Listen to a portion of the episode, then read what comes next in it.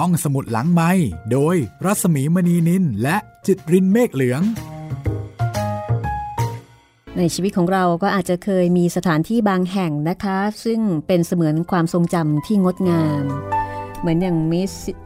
Mrs. เอ็ดนาบรูเนอร์บัลลีก็มีสยาม เป็นแหล่งความทรงจำที่สวยงาม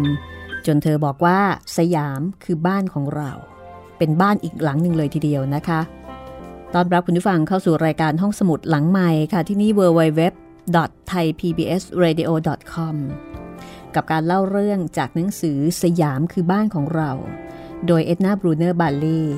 แมรี่บัลลีสแตนตันเป็นผู้เรียบเรียงนะคะ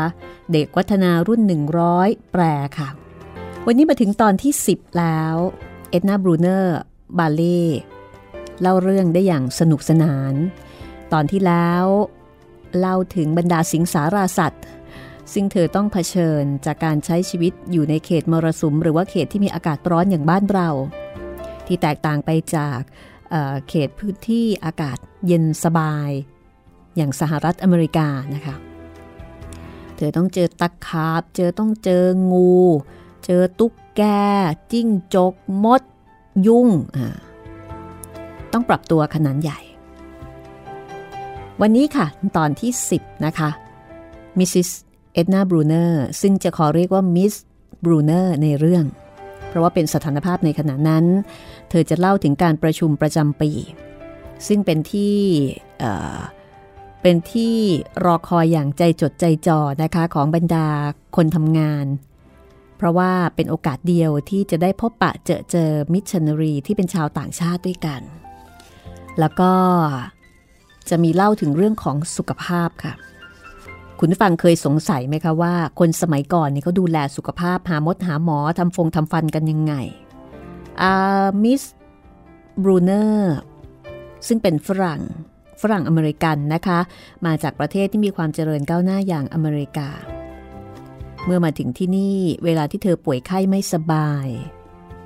เวลาที่ปวดฟันมีปัญหาเรื่องเหงือกเรื่องฟันทำยังไง ตอนนี้ค่ะ เธอเล่าเอาไว้อย่างน่าสนใจทีเดียว และที่สำคัญนะคะ เข้ากับยุคเข้ากับสมัยจริง ๆ เลย เล่าถึงการกินทุเรียนครั้งแรกด้วย อันนี้น่าสนุกมากนะคะ แต่ว่าจะสนุกแค่ไหนอย่างไร เชิญติดตามฟังด้วยตัวของคุณเองเลยค่ะ กับตอนที่ 10 สยามคือบ้านของเราค่ะ ในเดือนกันยายนของทุกๆปี สมาชิกมิชชันนารีจะมารวมตัวกันที่กรุงเทพ เพื่อร่วมการประชุมประจำปี งานนี้เป็นงานที่หลายคนเฝ้ารอค่ะสำหรับผู้หญิงนอกจากจะมีสิทธิ์ออกเสียงในการประชุม และได้สิทธิ์ต่างๆ เท่าเทียมกับผู้ชายแล้ว ยังมีความหมายที่ลึกซึ้งกว่านั้นค่ะ คือการที่ผู้หญิงต้องมาใช้ชีวิตอย่างโดดเดี่ยว ในดินแดนที่ห่างไกล ทำกลางผู้คนต่างชาติต่างภาษา แน่นอนว่าย่อมยินดีเป็นพิเศษที่จะมีโอกาสได้พบปะกันอย่างอุ่นหนาฝาข้าง ได้เจอเพื่อนที่มีพื้นฐาน มีความรู้ความเข้าใจแล้วก็มีภาษาเดียวกัน เจอพวกเดียวกัน มิสบรูเนอร์บอกว่า ชีวิตที่นี่มีหนังสืออ่านกันน้อยมาก กิจกรรมหย่อนใจอื่นๆ ก็ยิ่งมีน้อยกว่าเสียอีก ส่วนเรื่องความสนุกสนานเพลิดเพลิน บอกได้เลยว่าไม่มี ไม่มีการจัดงานสังคมอื่นใดอีกแล้ว นอกเหนือจากงานเลี้ยงอย่างเป็นทางการ ในการประชุมประจำปีนี้ และไม่มีสิ่งบันเทิงใด ๆ อีก เว้นแต่ว่าจะมีแขกจากต่างเมืองมาเยี่ยมเยือน และก็บ่อยครั้งทีเดียวที่มีสมาชิกของครอบครัวมาร่วมงานได้เพียงคนเดียวเท่านั้นเพราะสมาชิกคนอื่นอยู่ระหว่างการลาพักยาว พื่อกลับไปเยี่ยมบ้านซึ่งนานถึง 15 เดือน การประชุมประจำปียังเป็นช่วงเวลาที่ผู้หญิงจะได้กินอาหารที่แตกต่าง ได้พบกับผู้คนหน้าใหม่ ได้เห็นแฟชั่นเสื้อผ้าใหม่ๆ นอกจากนี้นะคะ มิชชันนารีที่อยู่ต่างจังหวัด ก็ถือว่าเป็นโอกาสดี ที่จะได้เข้ามากรุงเทพ ได้เลือกซื้อข้าวของต่างๆ ได้มีโอกาสสั่งตัดรองเท้าผ้าใบกับช่างรองเท้าชาวจีน เพื่อเก็บเอาไว้ใช้ทั้งปี ในขณะที่บางคน ก็อาจจะถือโอกาสใช้เวลาหลายชั่วโมง อยู่บนเก้าอี้ทำฟัน โดยที่ในยุคนั้นยังไม่มียาชาใช้ค่ะ สยองมากเลยนะคะ ขนาดมียาชาเรายังสยองเลยเวลาไปทำฟัน สมัยนั้นไม่มีค่ะ ในขณะที่อีกหลายคนก็มาตรวจสุขภาพร่างกาย มาปรึกษาหารือเกี่ยวกับสุขภาพ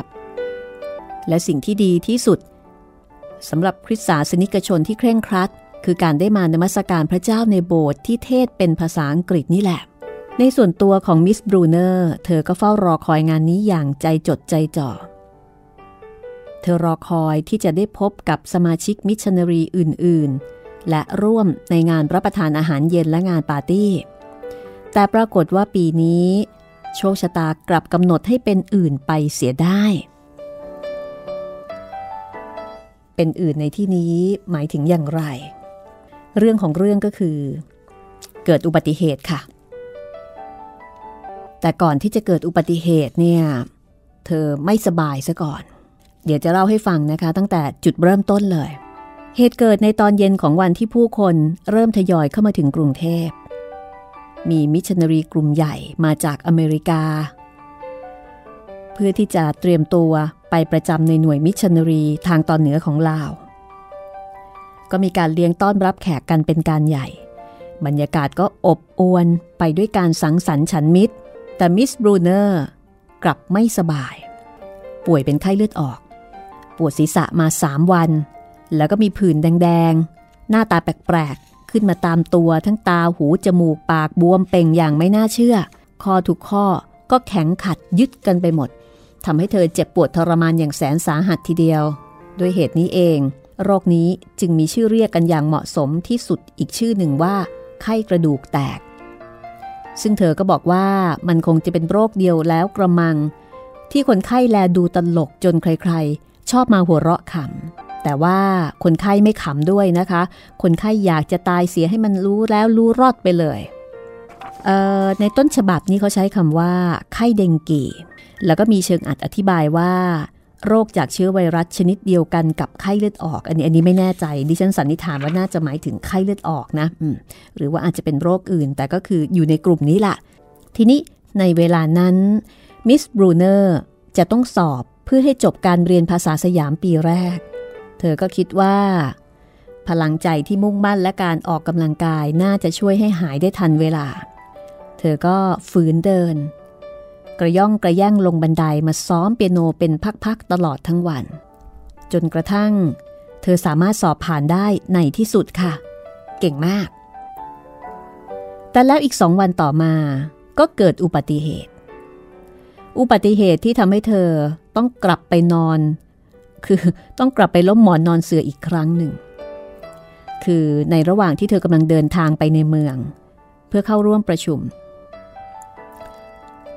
ธอก็แวะไปส่งคณะที่จะเดินทางขึ้นเหนือ แวะไปที่ท่าเรือของบริษัทอีสต์เอเชียติก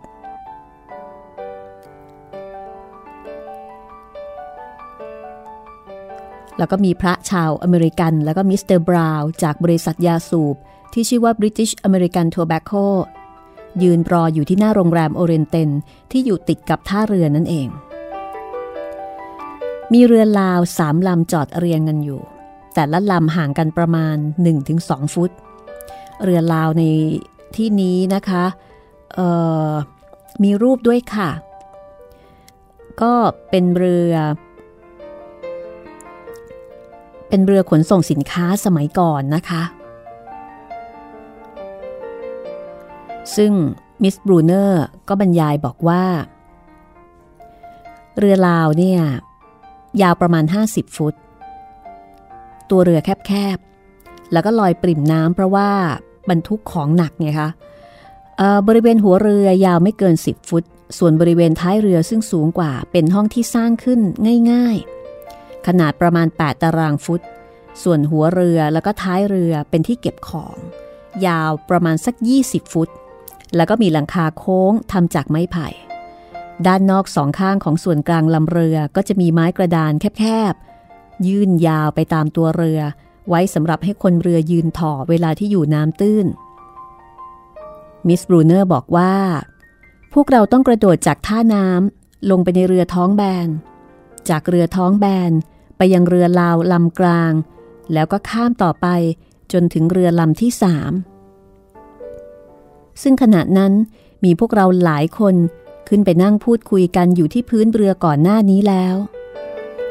ช่วงขากลับเราต้องเดินออกมาทีละคน ตัวฉันเองค่อยๆก้าวไปตามไม้กระดานแคบๆ ด้านข้างเรืออย่างช้าๆ โดยเอียงตัวเข้าด้านในเล็กน้อย และใช้ปลายนิ้วจับหลังคาไม้ไผ่เอาไว้ แต่ในขณะที่ฉันกำลังค่อยๆไต่ไป จนเกือบจะถึงส่วนหัวเรืออยู่แล้ว ใครคนหนึ่งก็กระโดดข้ามไป ด้วยเข้าใจว่าฉันคงไม่เป็นอะไร แต่มันเร็วไปแค่วินาทีเดียว เรือเอียงวูบอย่างแรงทำให้ฉันเสียหลักตกลงไปในน้ำจนถึงคอและหัวเข่าพลิก ยังโชคดีนะ ที่ฉันคว้าหลักแจวเอาไว้ได้ก่อนที่จะหมดสติไป หลังจากนั้นก็มีคนช่วยฉันขึ้นมาจากน้ำแต่แม่น้ำช่วงนั้นน่ะ มันลึกพอสำหรับเรือเดินสมุทรทีเดียว แถมกระแสน้ำก็รุนแรงน่ากลัวมากด้วย นี่คือบันทึกในช่วงเหตุการณ์นั้นนะคะ ว่าเกิดอะไรขึ้น ก็ต้องบอกว่าเป็นคราวเคราะห์จริง ๆ เพราะว่าเพิ่งจะหายจากไข้ ก็มาประสบอุบัติเหตุตกน้ำอีกมิสเตอร์บราวน์ก็ไปขอผ้าห่มจากโรงแรมโอเรียนเต็ลที่อยู่ติดติดกันมาให้ ส่วนคุณหมอครุกและคุณหมอวอลเกอร์ ก็ช่วยกันดูแลหัวเข่าที่พลิก จนกระทั่งเรียบร้อย แล้วมิสเตอร์คิงก็ส่งเรือของสถานทูตมารับเธอกลับไปที่โรงเรียนวังหลัง เรื่องราวอุบัติเหตุครั้งนี้ดังมากนะคะหนังสือพิมพ์บางกอกไทมส์ถึงกับลงข่าวอุบัติเหตุครั้งนี้ โดยพาดหัวข่าวว่า ใครช่วยชีวิตมิสบรูเนอร์ไว้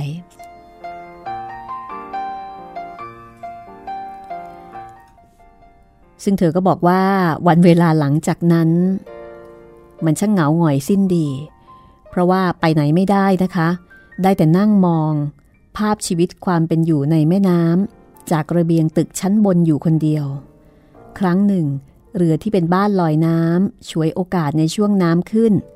ทำการย้ายจุดผูกเรือก็คือแพนั่นเองค่ะ ช่วงน้ำขึ้นก็ย้ายจุดที่ผูกแพเป็นการย้ายบ้านไม้สักหลังเล็กๆ น่ารักน่ารัก ที่มีหลังคาจั่วสลักสลาสวยงามแปลกตาถึงสามจั่วในขณะที่กำลังเคลื่อนย้ายอยู่นี้ บรรดาสมาชิกในครอบครัว ต่างก็ดำเนินชีวิตกันไปตามปกติ อันนี้คือการย้ายบ้านนะย้ายที่ เพราะว่าบ้านหลังเดิม เด็กๆก็ดูชอบใจเป็นพิเศษที่สามารถเรียกร้องความสนใจจากมิสบรูเนอร์ได้ เพราะว่าเธอไปไหนไม่ได้นะคะ ได้แต่นั่งมอง ชีวิตของคนบนแพจากนั้นเธอก็เล่าถึง เรื่องของการดูแลสุขภาพ ว่าในกรุงเทพณขณะนั้น มีหมออยู่แค่สองคนค่ะ และทั้งคู่ก็ทำงานราชการ สมัยนั้นยังไม่มีโรงพยาบาลหรือว่าสถานพยาบาลใด ๆสำหรับชาวต่างชาติเลย ระยะทางที่ห่างไกลการเดินทางที่เชื่องช้า และความไม่แน่นอนในการส่งข่าวสารถึงกันทำให้ชาวต่างชาติในยุคนั้น ก็เจอเจอปัญหา เกี่ยวกับเรื่องการดูแลสุขภาพนะคะ เป็นอะไรก็ต้องทนละค่ะ อย่างมิสบรูเนอร์ครั้งหนึ่ง เธอเป็นฝีขึ้นที่ในหู แล้วก็ปวดมาก ก็ส่งข่าวไปยังคุณหมอเฮให้มาช่วยดู แต่ในที่สุดพอถึงวันที่สามเธอก็ถูกนำตัวส่งไปหาคุณหมอ ถึงสำนักงานที่ห้างขายยาอังกฤษ เพื่อให้เขาช่วยผ่าฝีออก จากนั้นจึงได้ทราบว่า หมอเฮไม่ได้รับข่าวที่เธอส่งเลย หมอก็เลยไม่ได้มา คือหมอไม่ไม่ไม่ได้ข่าว โชคดีที่ว่ามีคนนำตัวไปส่ง อ่าเขาก็คงสงสัยนะคะว่าส่งข่าวแล้วทำไมถึงไม่มา อีกครั้งหนึ่งมิสบรูเนอร์นี่เป็นไข้สูงจนเพ้อตลอดคืน ก็ถูกส่งตัวไปพบหมอเฮตามเคย หมอก็ลืมถามว่า เคยกินยาควินินมาก่อนหรือเปล่า แล้วก็สั่งให้เธอกินยาควินินถึง 80 grains อันนี้เป็นหน่วยวัดหน่วยวัดน้ำหนักขนาดเล็กของอเมริกันนะคะ ให้กินภายในเวลา 2 วันค่ะ ซึ่งจริงๆแล้วเนี่ยเป็นปริมาณที่น่าจะเหมาะกับคนตัวใหญ่ ๆ อย่างเช่นกะลาสีเรือที่ตัวใหญ่บึกบึนน่ะนะคะ ผลของการรักษา แย่ยิ่งไปกว่าการเป็นไข้เฉยๆ โดยไม่รับการตรวจรักษาเสียอีก เพราะว่ากินยามากเกินไป โดสมากเกินไป ซึ่งเป็นเวลาหลายเดือนทีเดียวหลังจากนั้น ที่มิสบรูเนอร์จะมีเหงื่อออกชุ่มโชกอยู่ตลอดเวลาทำให้ต้องเปลี่ยนเสื้อผ้าวันละหลายรอบ ยังไม่หมดนะคะ ในระหว่างนั้น เธอยังเกิดอาการรากฟันอักเสบขึ้นมาอีก แล้วก็ปวดมาก เธอบอกก็ปวดจนแทบจะกระโดด แล้วก็ทำให้พลอยเชื่อเอาจริง ๆ จัง ๆ ว่า เธอคงจะมีชีวิตอยู่ต่อไปได้อีกเพียงแค่ไม่กี่เดือนเท่านั้น แต่ก็โชคดีที่เธอสามารถทนอยู่ จนผ่านพ้นช่วงงานประจำปีของโรงเรียนไปได้ จึงได้มีโอกาสไปพักฟื้นในบ้านที่น่าอยู่ของเพื่อนๆ เป็นเวลาร่วม 10 วัน ก็น่าเห็นใจนะคะสำหรับชาวต่างชาติในยุคนั้น เพราะว่ามดหมออะไรก็คงไม่เหมือนกับอยู่ในประเทศทางยุโรปหรือว่าทางอเมริกานะคะ ก็เป็นแบบไทยๆ ยิ่งเรื่องของการผ่าตรงผ่าตัดก็ไม่ต้องพูดถึง เคยสงสัยเหมือนกันนะคะว่าไอ้คนสมัยก่อนเวลาที่เขามีปัญหาเรื่องฟันนี่เขาทำยังไงกันนะที่แน่ๆก็คือว่าคงเจ็บมากเนาะแต่ว่าสมัยก่อนก็ไม่ค่อยมีอาหารอะไรที่จะทำให้ ฟันผุได้ง่ายเหมือนอย่างในปัจจุบันด้วยใช่ไหมคะ แต่ก็มีเล่าเอาไว้แค่นี้แหละค่ะ เกี่ยวกับเรื่องของการดูแลสุขภาพ ทีนี้ในช่วงหน้านะคะ จะมีการเล่าถึงอาหารแปลกๆค่ะ อาหารแปลกๆในสายตาของมิสบรูเนอร์ซึ่งเธอเองเนี่ยถือได้ว่าเป็นคนกินง่าย เรื่องราวจะเป็นอย่างไรนะคะ จะน่าสนใจตรงไหน กับการเล่าถึงอาหารแปลกๆ แล้วก็มีทุเรียนด้วยค่ะ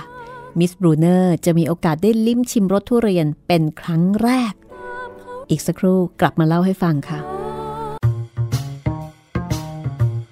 ห้องสมุดหลังไม้โดยรัสมีมณีนินและจิตรินเมฆเหลือง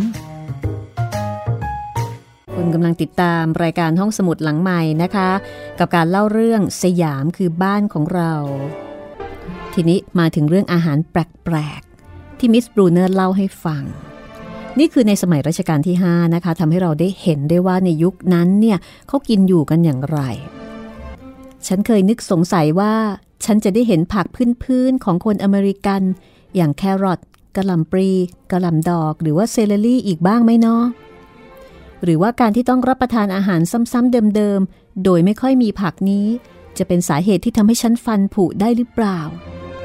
ในระยะเวลา 18 เดือนแรกที่ฉันมาใช้ชีวิตอยู่ในสยาม ฉันต้องอุดฟันเฉลี่ยถึงเดือนละหนึ่งซี่ โดยที่ไม่ได้ใช้ยาชาเสียด้วย แต่การจะโทษว่าปัญหานี้เป็นเพราะอาหาร ก็ทำให้ฉันรู้สึกผิด เหมือนเป็นคนทรยศอยู่เหมือนกัน เพราะอาหารเหล่านี้ ไม่ใช่ไม่อร่อยนะ ฉันน่ะอร่อยอร่อยกับแกงเผ็ดแล้วก็ข้าวหมกไก่มากเลยทีเดียวละมิสบรูเนอร์นี่ enjoy อาหารไทยมากนะคะ ชอบมาก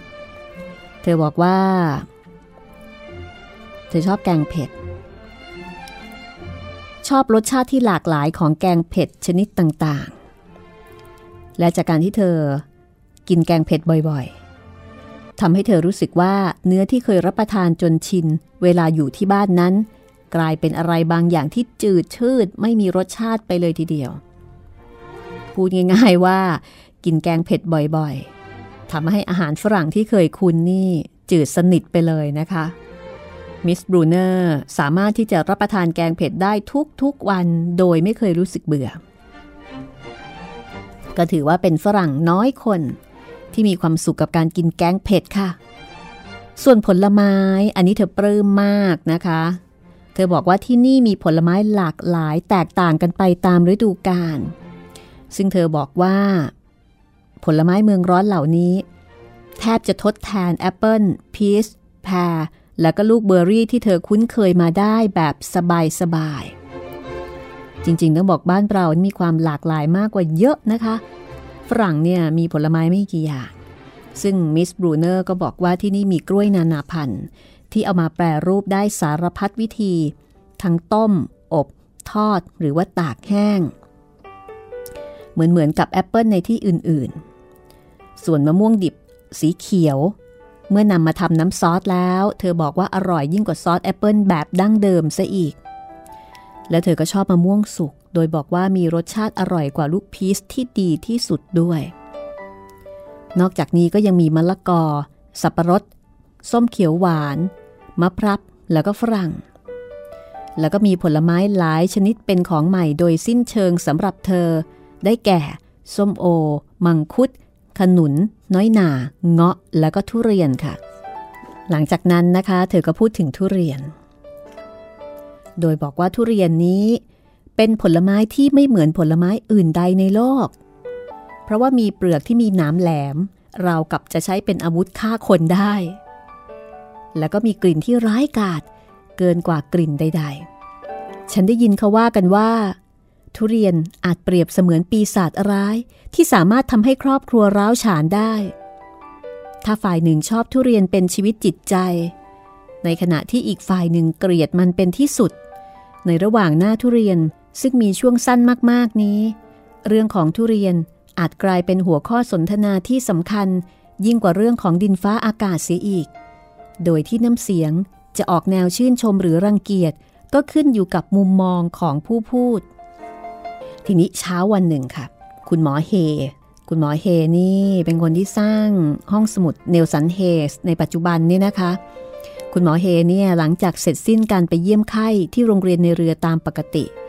แกก็ซื้อทุเรียนลูกใหญ่ เนื้อดี มาจากเรือสำปั้นที่แจวผ่าน แล้วก็กำลังมองหาที่ที่จะแกะทุเรียนกินนะคะพูดง่าย ๆ แล้วก็แกะกินได้อย่างสงบสุขด้วยนะ สาเหตุที่ต้องมองหาไม่กลับเอาไปกินที่บ้านก็เพราะว่า ภรรยาคือมิสซิสเฮเกลียดทุเรียนมากมิสซิสเฮไม่อนุญาตให้นำผลไม้ชนิดนี้ ล่วงล้ำเข้าไปในบริเวณบ้านโดยเด็ดขาด เพราะฉะนั้นคุณหมอเฮก็เลยต้องหาที่อื่น ในการที่จะแกะแล้วก็กินทุเรียนอย่างมีความสุข คุณหมอก็เดินตรงเข้ามาในห้องอาหาร โดยมีผลทุเรียนที่ห้อยต่องแต่งออกมาจากก้านแข็งๆ แล้วก็เอ่ยถามมิสบรูเนอร์อย่างเป็นทางการ ราวกับหมอที่กำลังซักประวัติคนไข้ว่า คุณเคยหัดกินทุเรียนแล้วหรือยังครับ มิสบรูเนอร์ก็ตอบว่าอย่าง ถ้าอย่างนั้นคุณจะต้องหัดกินเดี๋ยวนี้แหละ ได้ยินไหมครับ มิสบรูเนอร์ก็บอกค่ะ คือก็ตอบไปอย่างเกรงใจนะคะ แล้วก็สงสัยอยู่ว่า เอ๊จะถึงขั้นใช้กำลังบังคับกันไหมเนี่ย คือดูท่าทีหมอเฮนี่ขึงขังมาก จากนั้นแม่ชื่นแม่ครัวนะคะ ก็นำผลไม้ก็คือเอาทุเรียนเนี่ย เอาไปปอกในครัว ด้วยมีดอิโต้ ไม่นานนักเธอก็กลับมาพร้อมกับทุเรียนภูหนา เนื้อแน่น จานใหญ่จานหนึ่งเลยทีเดียวค่ะ แล้วก็มีผ้าเช็ดมือ จานแบ่งแล้วก็ซ่อมนะคะ คือแกะทุเรียนให้ แล้วก็มีจานแบ่งมาให้เรียบร้อยอหมอเฮก็บอกว่า นั่งลง แล้วก็กินเดี๋ยวนี้เลยครับ คุณจะต้องกินมันจนกว่าคุณจะชอบมัน ผมจะไม่ยอมให้คุณเลิกแน่นอน เอามือบีบจมูกไว้ก็ได้ ถ้าจำเป็น จากนั้นหมอเฮก็ลงมือกินทุเรียน ซึ่งจานของหมอเฮเนี่ยมีทุเรียนเต็มจานเลยชอบมาก แล้วก็ส่งเสียงแสดงความอร่อยอร่อยหึ่มห้ำอยู่ในลำคอนะคือฟินมาก มิสบรูเนอร์ก็ทำตามคำสั่งของของคุณหมอเฮอย่างว่าง่าย หมอสั่งนี่พอกัดคำแรกลงไปเท่านั้นล่ะ เธอถึงกับพังงะ บอกว่าพังงะราวกับโดนตีที่แสกหน้าอย่างจัง ด้วยกลิ่นที่ไม่คุ้นเคยแล้วก็ชวนคลื่นเหียน เธอสงสัยว่าคำแรกยังขนาดนี้ แล้วจะทนรับประทานคำต่อไปได้อย่างไรกัน แต่หมอเฮก็สั่งค่ะว่า กินเข้าไปอีกครับ คุณหมอสั่งซ้ำจนฉันไม่มีเวลาแม้แต่จะคิดคำที่สองมันก็แย่พอๆกับคำแรกนั่นแหละ นอกจากกลิ่นแล้วยังมีอะไรบางอย่างในเนื้อของมันอีกด้วย ที่ทำให้ฉันรู้สึกแทบจะทนไม่ได้ แต่ฉันก็ต้องกล้ำกลืนคำที่สองลงไปอยู่ดี เพราะว่าหมอสั่ง หมอก็บอกว่า นั่นแหละครับ กินต่อไปเรื่อยๆ ในตาราวกับเหยี่ยวของคุณหมอ จับจ้องมาที่มิสบรูเนอร์ราวกับ เหยี่ยวที่พร้อมจะตะปบเหยื่อได้ในทันที ถ้าเหยื่อเนี่ยยังขืนลังเลชักช้า ไม่กินทุเรียนตามที่คุณหมอสั่ง มิสบูเนอร์ก็เลยต้องฝืนกินทุเรียนต่อไปเรื่อยๆ ตามที่คุณหมอสั่งมานะคะ น่าเห็นใจมาก เธอบอกว่าแต่ละคำที่กลืนลงไปเนี่ย มันเหมือนกับมีแรงกระตุ้นอะไรบางอย่าง ที่ทำให้เธอต้องรับประทานคำต่อไป แล้วก็ต่อไปอีก จนกระทั่งคุณหมอเฮพยักหน้าแสดงความพอใจ ในขณะเดียวกับที่เขาเองก็รับประทานทุเรียนส่วนของเขาด้วยความอร่อยอร่อยอย่างเห็นได้ชัด คือหมอนี่มีความสุขมากกับทุเรียนในส่วนของตัวเอง แต่ก็ใช้อำนาจนะคะความเป็นหมอที่คนต้องเกรงใจ บังคับให้มิสบรูเนอร์เนี่ยกินทุเรียนอ่ากินคำแล้วคำเล่า โดยมีนโยบายว่าต้องกินจนกว่าจะชอบมัน อันนี้เห็นด้วยเลยนะคะ เพราะว่าครั้งแรกที่ดิฉันกินทุเรียนตอนเด็กๆจำได้ว่าเกลียดมาก เกลียดแล้วก็ไม่ชอบเลย หลังจากนั้นก็ฝืนกินอีกหลายคำค่ะ กว่าจะทำใจให้ชอบได้ แล้วพอชอบแล้วโอ้โหคราวนี้ชอบเลยนะคะ เมื่อคุณหมอเฮ เห็นมิสบรูเนอร์รับประทานทุเรียนคำสุดท้ายเสร็จ คุณหมอก็ยิ้มกว้างออกมาทีเดียว แล้วก็เอ่ยชมว่า เด็กดี คุณเป็นพวกเดียวกับผมแล้ว เห็นไหมครับ ไม่มีวิธีไหนที่จะหัดกินทุเรียนได้ดีเท่าวิธีนี้อีกแล้วล่ะครับ บังคับนั่นเองนะคะ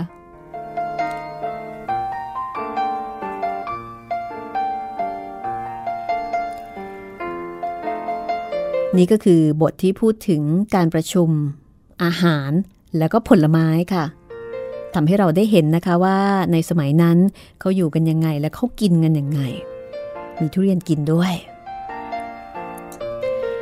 ในประเทศสยามขณะนั้น มีการจัดสอบชิงทุนเล่าเรียนหลวงปีละครั้งนะคะ นักเรียนชายที่สอบได้ก็จะได้ไปเรียนต่อที่อังกฤษ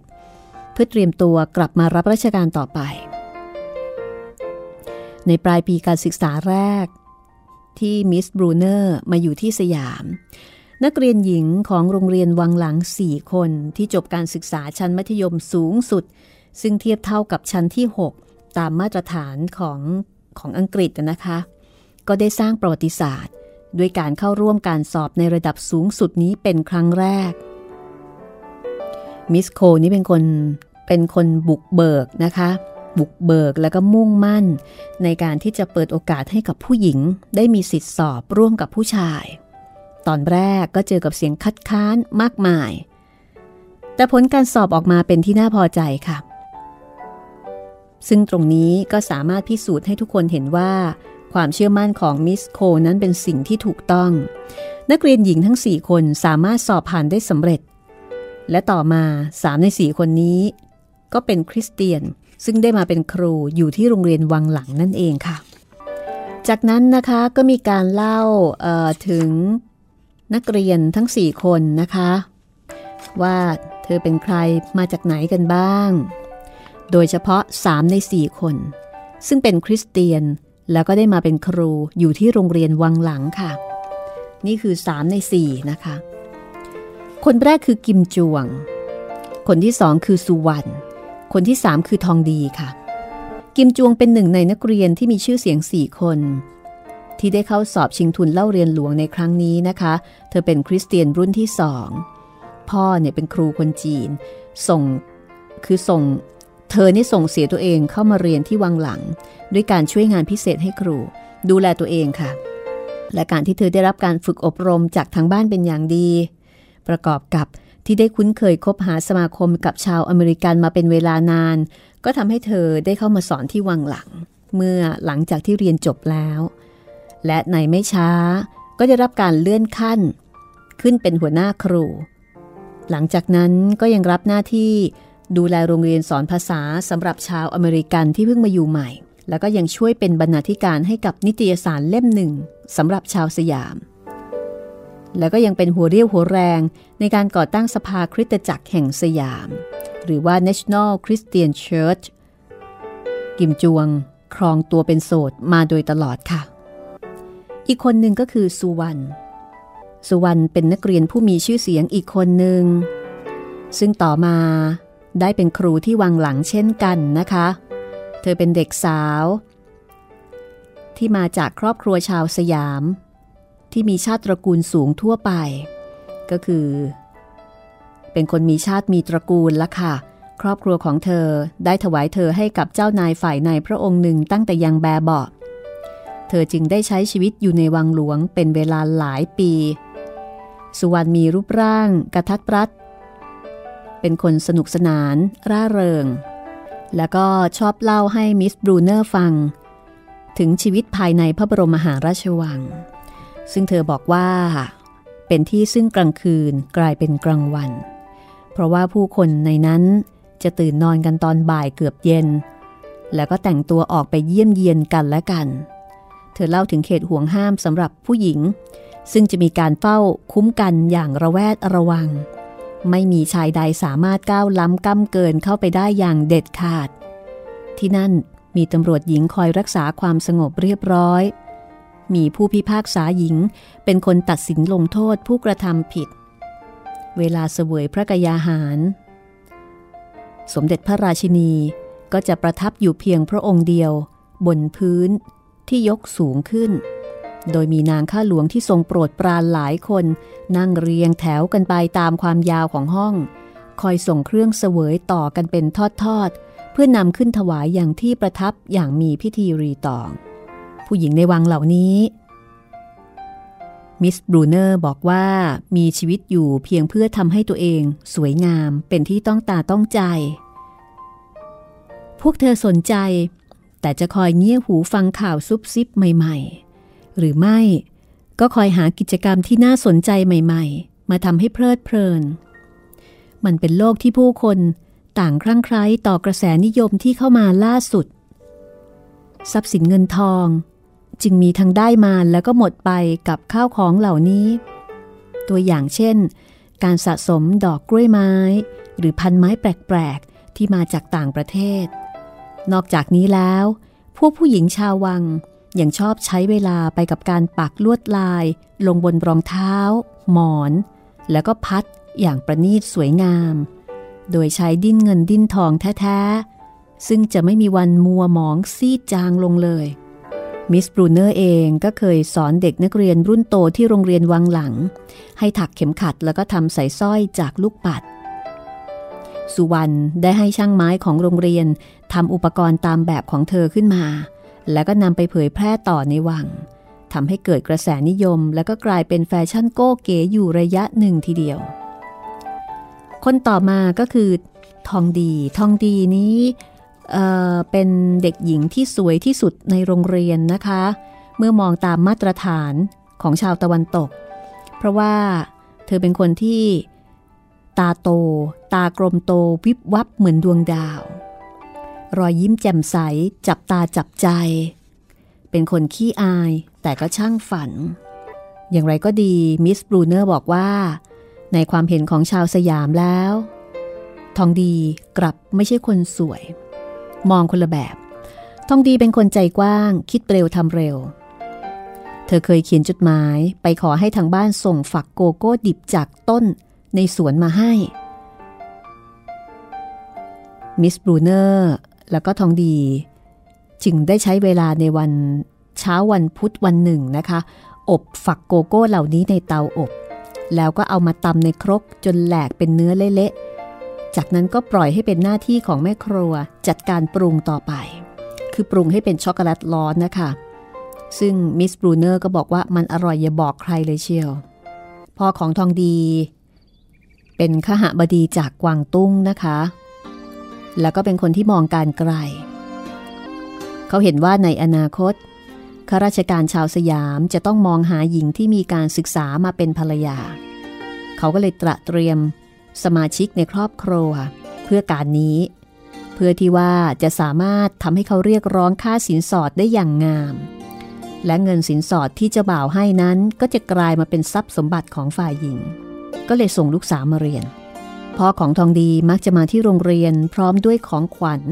จำพวกเครื่องประดับเพชรพลอยและผลไม้ แล้วก็มาจู้จี้วุ่นวายกับทองดีและน้องๆของเธอ แน่นอนที่สุดว่ามารดาของเด็กๆพวกนี้เป็นชาวสยามค่ะ เพราะเหตุที่ว่า ผู้หญิงชาวจีนยุคนั้นยังไม่ได้รับอนุญาตให้เดินทางออกนอกประเทศ เพราะฉะนั้นจะเห็นได้ว่าคนที่มาเนี่ยช่วงแรกมีแต่ผู้ชาย เรื่องราวจะเป็นอย่างไรต่อไปนะคะ ในบทนี้เนี่ยเป็นการเล่าถึงนักเรียนที่เธอได้มีโอกาสเจอเจอ เดี๋ยวครั้งหน้านะคะ มารู้จักกับอีกคนหนึ่งคือจรูน แล้วก็เบิร์ท่านะคะ เบิร์ท่าที่เป็นฝรั่ง สนุกค่ะ นี่คือหนังสือสยามคือบ้านของเรา เอ็ดนาบรูเนอร์บัลลีเขียน แมรี่บัลลีสแตนตันเรียบเรียง เด็กวัฒนารุ่น 100 แปล หมดเวลาของห้องสมุดหลังไม้แล้วนะคะ ลาคุณไปก่อนค่ะ ห้องสมุดหลังไม้โดยรัสมีมณีนินและจิตรินเมฆเหลือง